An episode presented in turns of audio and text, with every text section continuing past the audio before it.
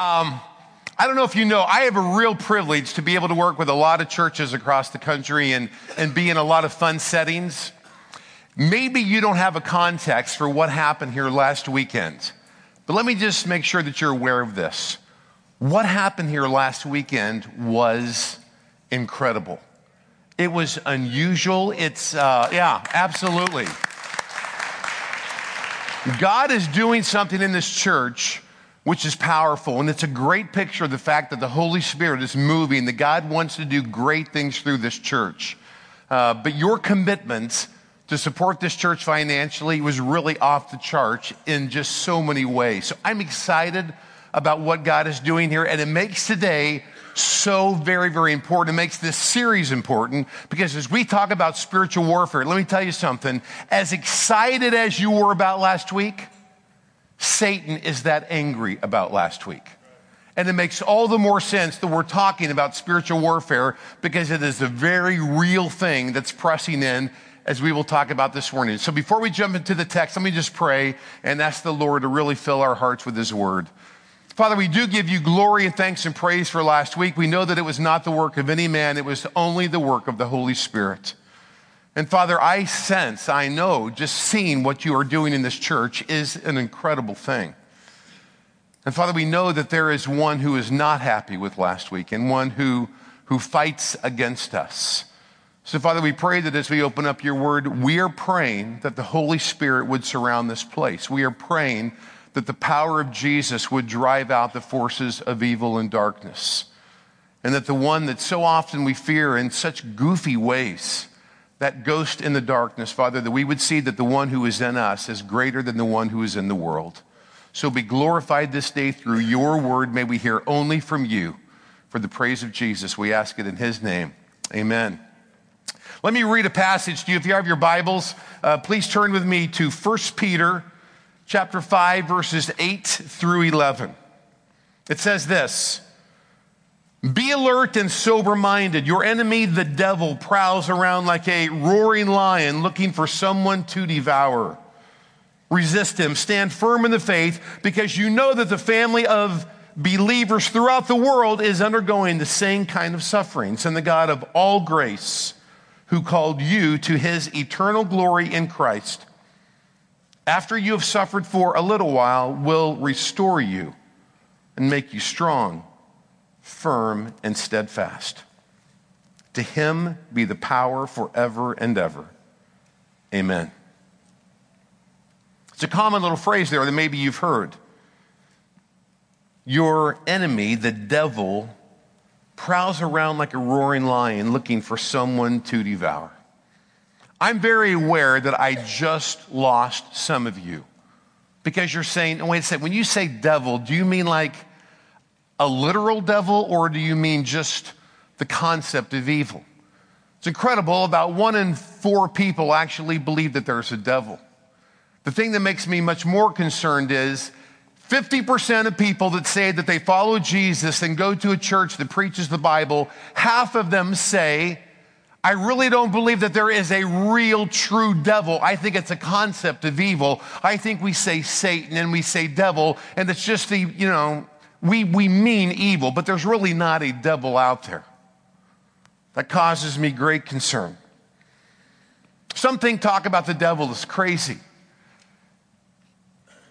You should just ignore it. Some are fascinated with it. And those oftentimes are the two extremes. And I think that Satan loves those two extremes. Completely ignore him and say, the thought of that is just nuts, or have a fascination with it, and you're just, in one sense, consumed with it. Understand this for me, I believe that there is a true, absolute devil named Satan, and I believe that because I believe in Jesus. It's just that simple. You see, if, if Satan is just a myth, then the lifelong struggle the agony of Jesus, he was just shadow boxing. Because from the very, very beginning, there has been a conflict that's talked about all throughout the scriptures. There's a conflict in scriptures of good versus evil. There's that conflict. In the garden, it says, I will raise up a warrior and he will crush you. David fights. Why? To secure God's promises for his people. Jesus is baptized and then it says he immediately goes to war against Satan. There are demons who say, Jesus, why have you come here to destroy us? Divine war has its consummation at the cross. Jesus battles against sin and Satan.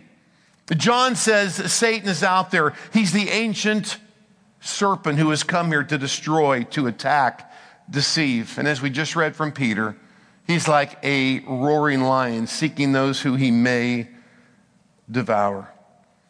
You see, if Satan succeeds, then there's no salvation, there's no hope.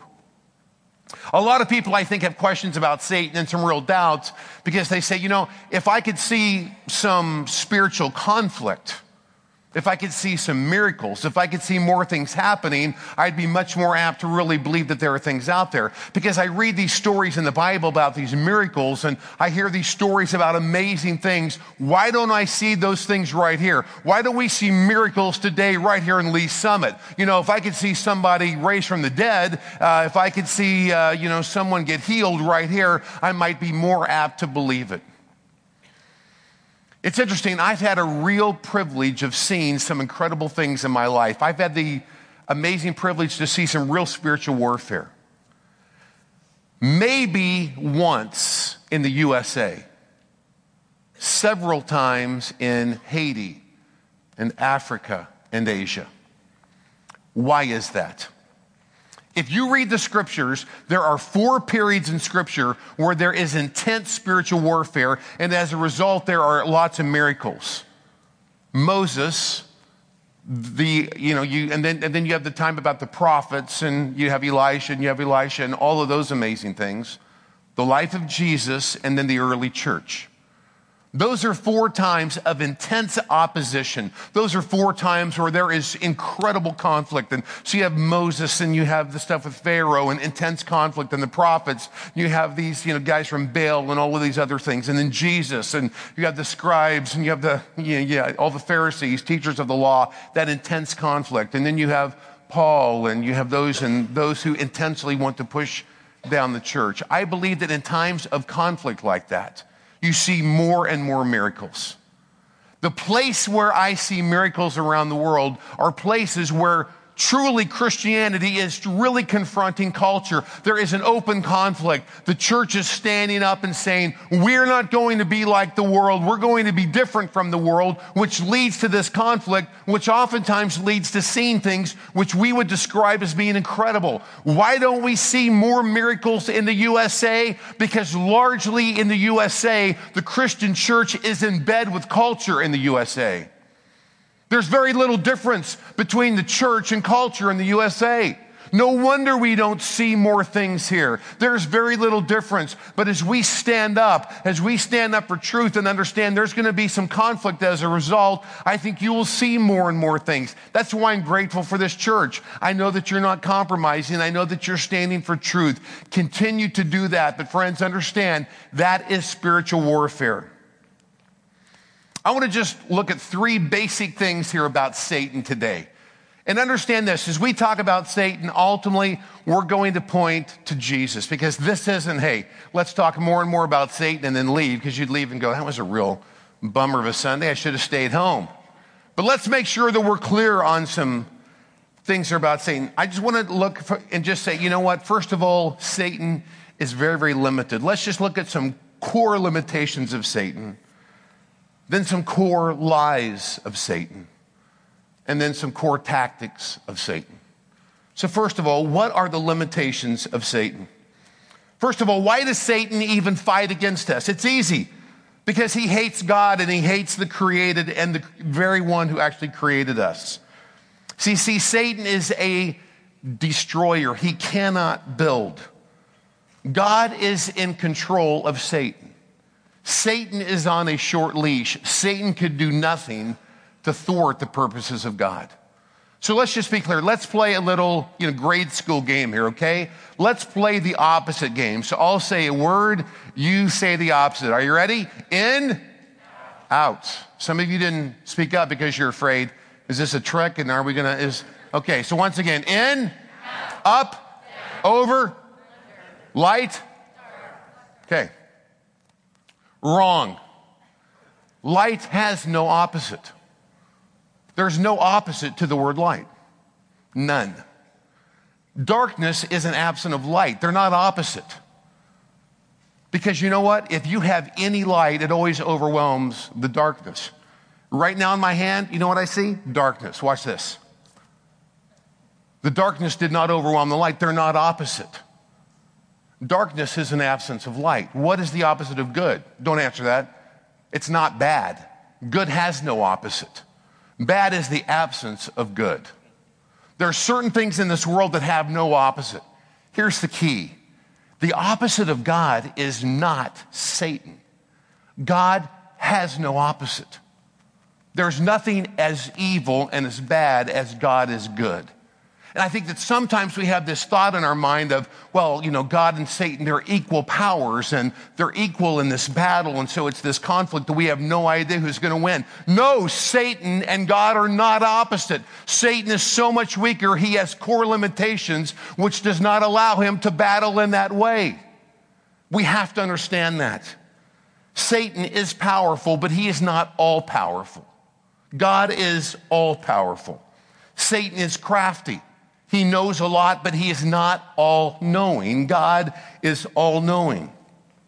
When you pray, Satan does not know your thoughts.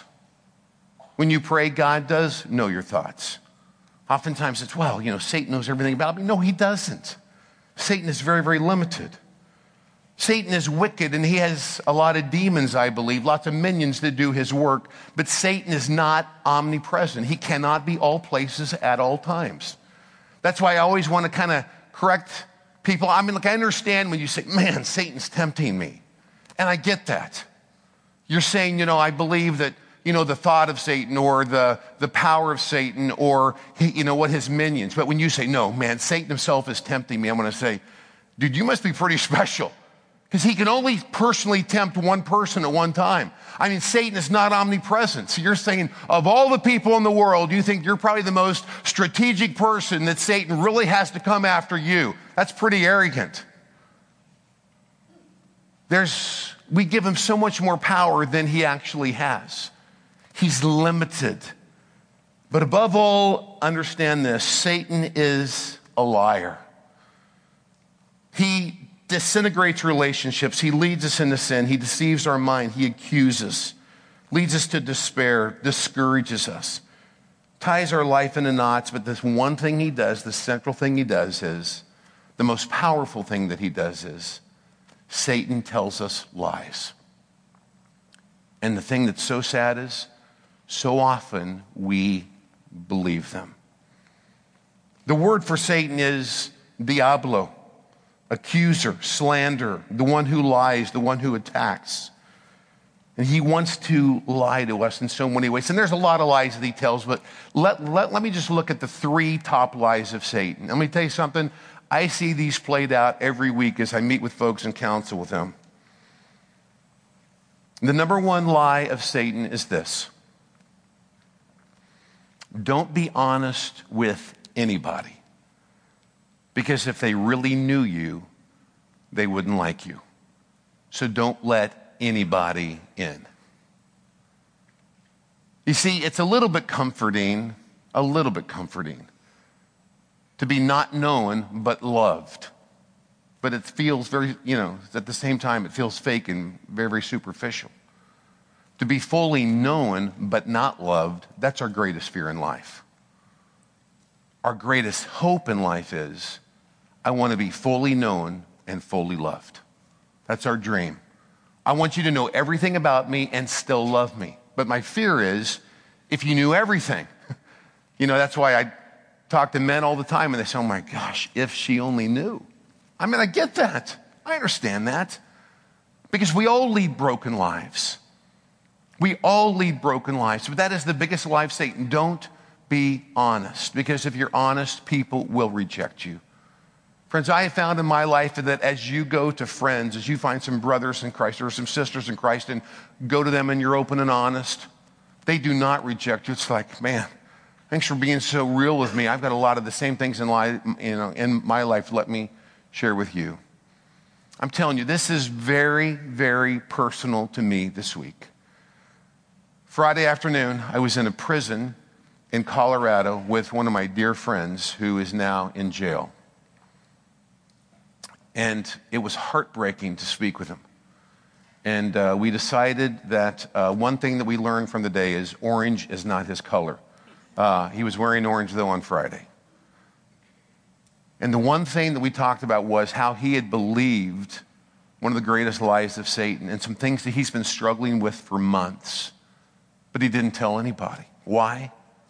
Because there was such fear if you knew these things, you would reject me. And I just wept with this guy, Chuck. And you know that's not true. He goes, I know it's not true, but I believe that lie from Satan. Don't believe that. Find some people that you can be completely real with. You see, that's what we long for in marriage, is to have a spouse that fully knows us and fully loves us. But see, even in marriage, there's tremendous fear of complete disclosure because it's like, oh man, if he or she knew everything, if they knew, oh, my thought life and things I fantasize about, and oh, it would be over. Friends, we're all broken. We all desperately need Jesus. But we desperately need to not believe that lie from Satan that says, don't tell anybody. Now, number two is this hey, if you've sinned in your life, God is mad at you and he is pushing you away from him.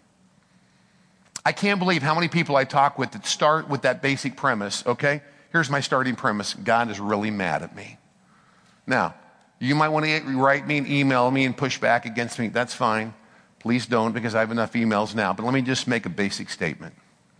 And I hope this is one of the most freeing things some of you have ever heard in your entire life. God is not mad at you. That's not to say that God can't be disappointed. That's not to say that God can't be hurt because of our sin. God is not mad at you. I was talking with a pastor on the phone, and this guy from North Carolina called, and he had a lot going on in his life and a lot of brokenness. And so we talked for hours on the phone. And he starts off and he tells me just about his family, about his situation. And he tells me about this, this daughter of his who has just walked away from the faith. And and she's gone down south around Atlanta and she's doing some, uh, making some very poor, poor decisions. And he told me how there was just been this gap where he has not known where she is and how he's gone there multiple times. And he's been, been to Atlanta and just looked for her because he wants to just embrace her, just express his love to her. And, and he just said, you know, in the midst of all of this stuff that she's doing, I just want to just love her. And so then we go on and we talk a little bit more about the rest of his family. Then we talk about his church and some issues in the church. And then, then after about an hour, we talk about his life and, and his situation. And he says, You know, I'm just doing some really stupid things. I know that I'm doing some things which are so sinful. And I know that everything I do pushes God further and further away. I think that God hates me right now. And I said, Just to be clear here, you're the father of the year. And as a father, God sucks. He said, What? I said, I, I just want to be clear in this conversation. You're a great dad and God's terrible, right? He goes, I don't even know what you're talking about.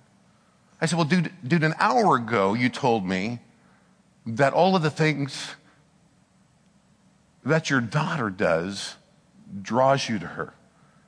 And you said you even, in one sense, love her more. And you're pursuing her and you're seeking her. And you told me you've been to Atlanta multiple times looking for her. And yet, then you tell me an hour later that when you do those same types of things, it pushes God away. What makes you the type of father that goes to your child? And what makes your sin so special that it pushes God away? There's about a minute where he's quiet on the phone, and on the phone, a minute is a long time. And then I can hear some tears. And then he said, I have never thought about that in my entire life. I said, Do you realize the love that God has for you? Do you realize the fact that God is pursuing you? That God loves you that much, that He wants to be there, that He wants to, he wants to be a part of your life in every way. The third biggest lie I think that we believe is this Hey, God's holding out on you. God has so much for you, and He's holding out on you.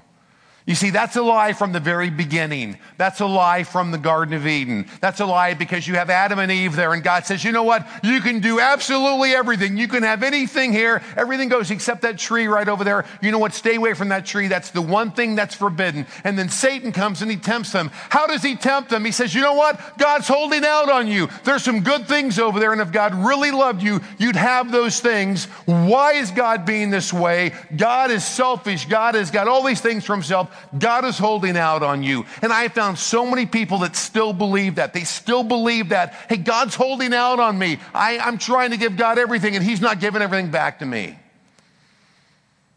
If you think God is holding out on you, I have a pretty good idea why you believe that. Let me say it in this way. It's Christmas time, and there's two small children, a little boy and a little girl, and they're asking for some Christmas presents. And the main presents they want are these. The little boy is obsessed with marbles and he wants a bunch of marbles for Christmas. And this little girl, there's these really small dolls and she's obsessed with these dolls and she wants a bunch of these dolls for Christmas. So, you know, they have this phenomenal Christmas. He gets a bunch of marbles. She gets a bunch of dolls. And for days over Christmas break, they're playing with their toys and they're very, very content. But after about a week, they come to that point where they've played with their toys so much that they decide, hey, you know what? One day, let's trade. I tell you what, you let me play with your marbles and you can play with my dolls, and for one day, we'll trade. So they have this agreement. Okay, for one day, we're going to trade Christmas gifts. The, the little boy gives his sister all of his marbles. The sister, she gives the boy some of the dolls, but not all of the dolls. She lies. She takes them and hides them back. But she lies and says, Here's all of my dolls. So the boy plays with what he thinks are all, all of you know, the, these, these dolls. It's not all of them, it's just some. And the girl plays with all of these marbles. That night, the boy sleeps soundly all night. The girl can't sleep.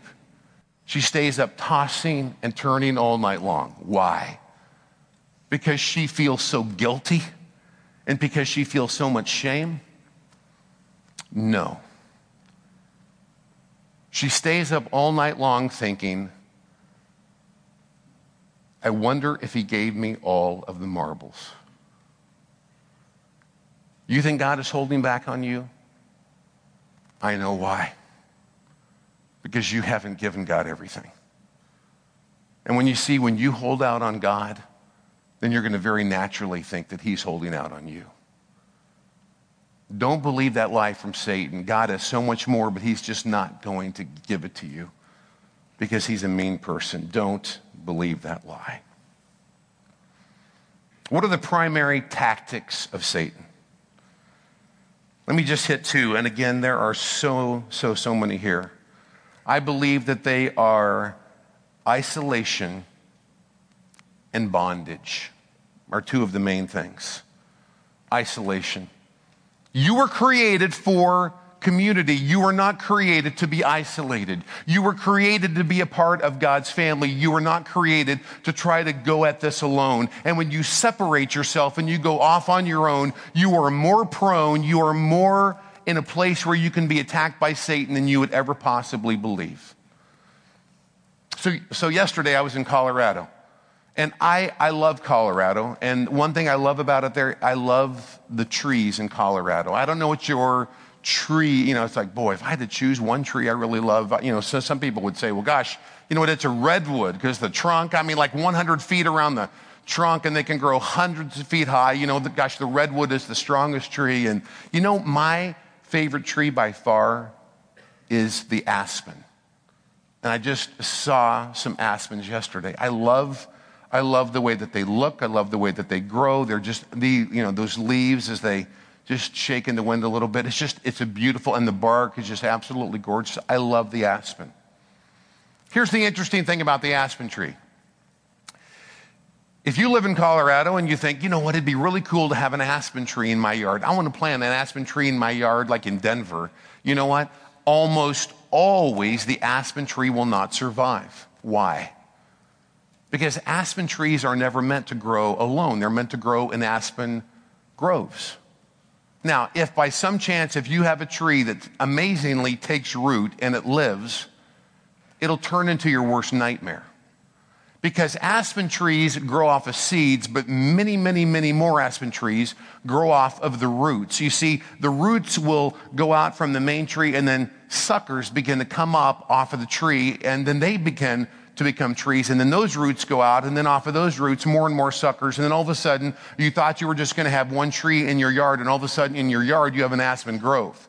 And oftentimes, they come up underneath your driveway, and your neighbor's driveway, and your neighbor's foundation. And oftentimes, what you thought would be this beautiful tree is a absolute, it's, it's a nightmare. And all of a sudden, you're paying thousands of dollars to dig everything up to get the aspens out because aspens aren't meant to be alone.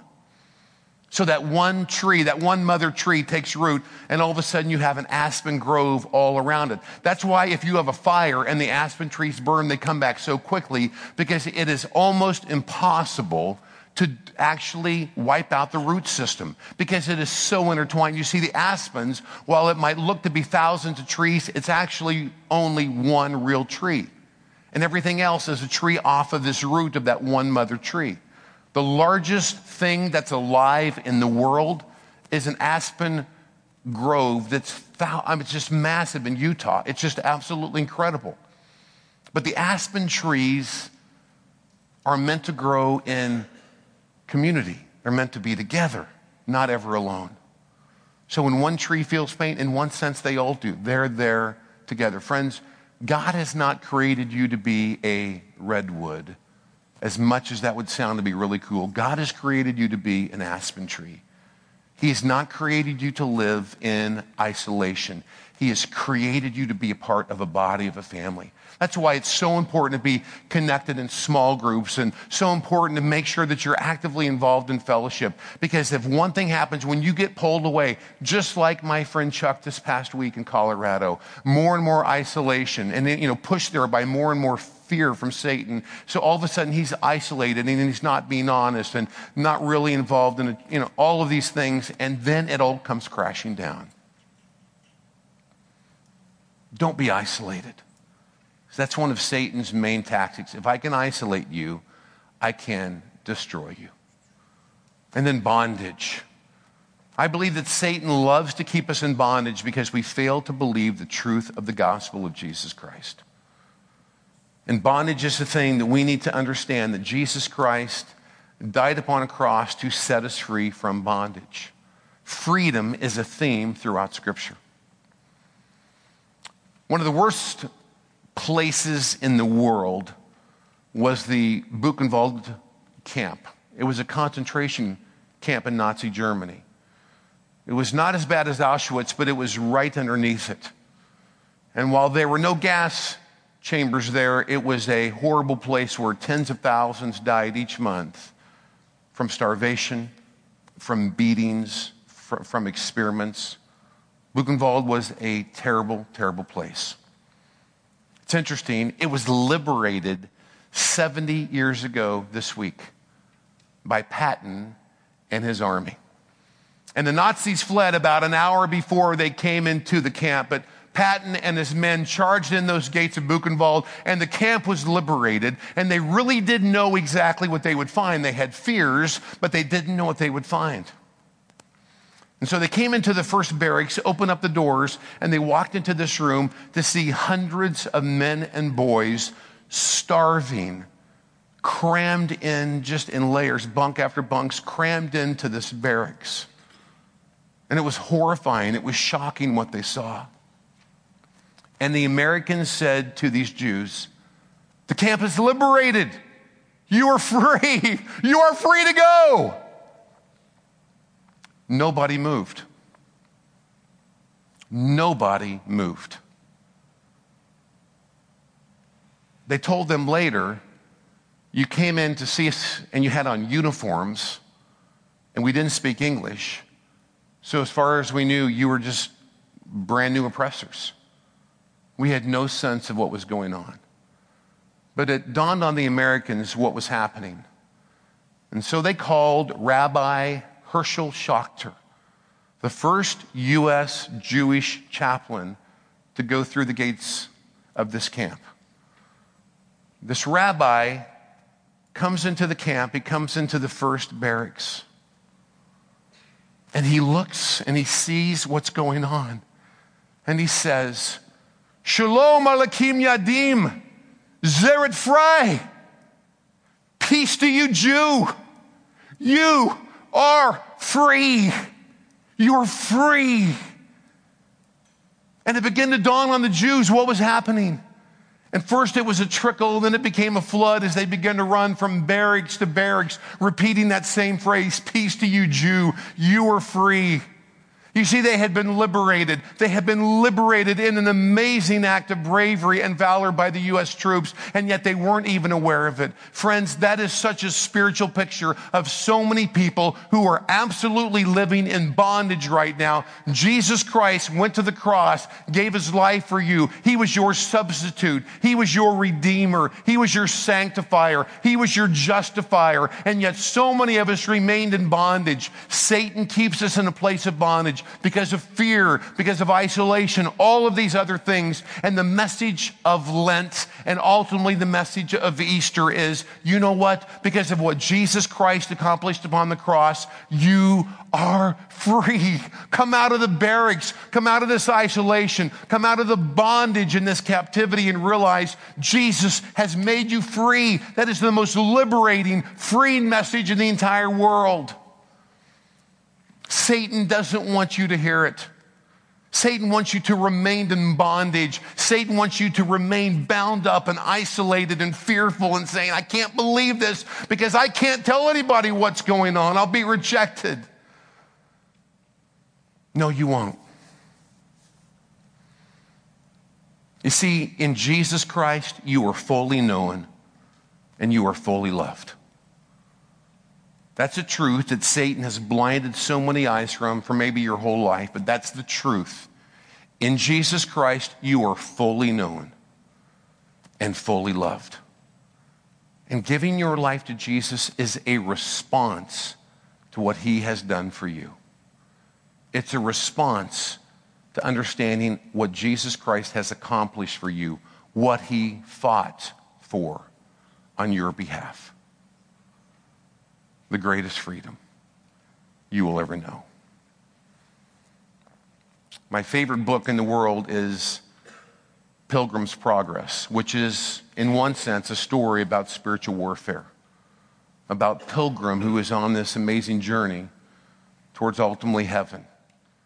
And one of the last lines of the book is this. So, Christian, not your pastor. That's the name of the character in the book. So just to be clear here. Christian passed through Vanity Fair bloodied, but more pure in heart. He remembered amidst hard combat with the world, the flesh, and the devil. That celestial city, which was his ultimate, which was his ultimate destination, and the Lord Jesus Christ, who beckoned him to life. Jesus beckons you to life today. Be free. Satan has shackled us, he has bound us. In Jesus Christ, we are free. Let's pray together.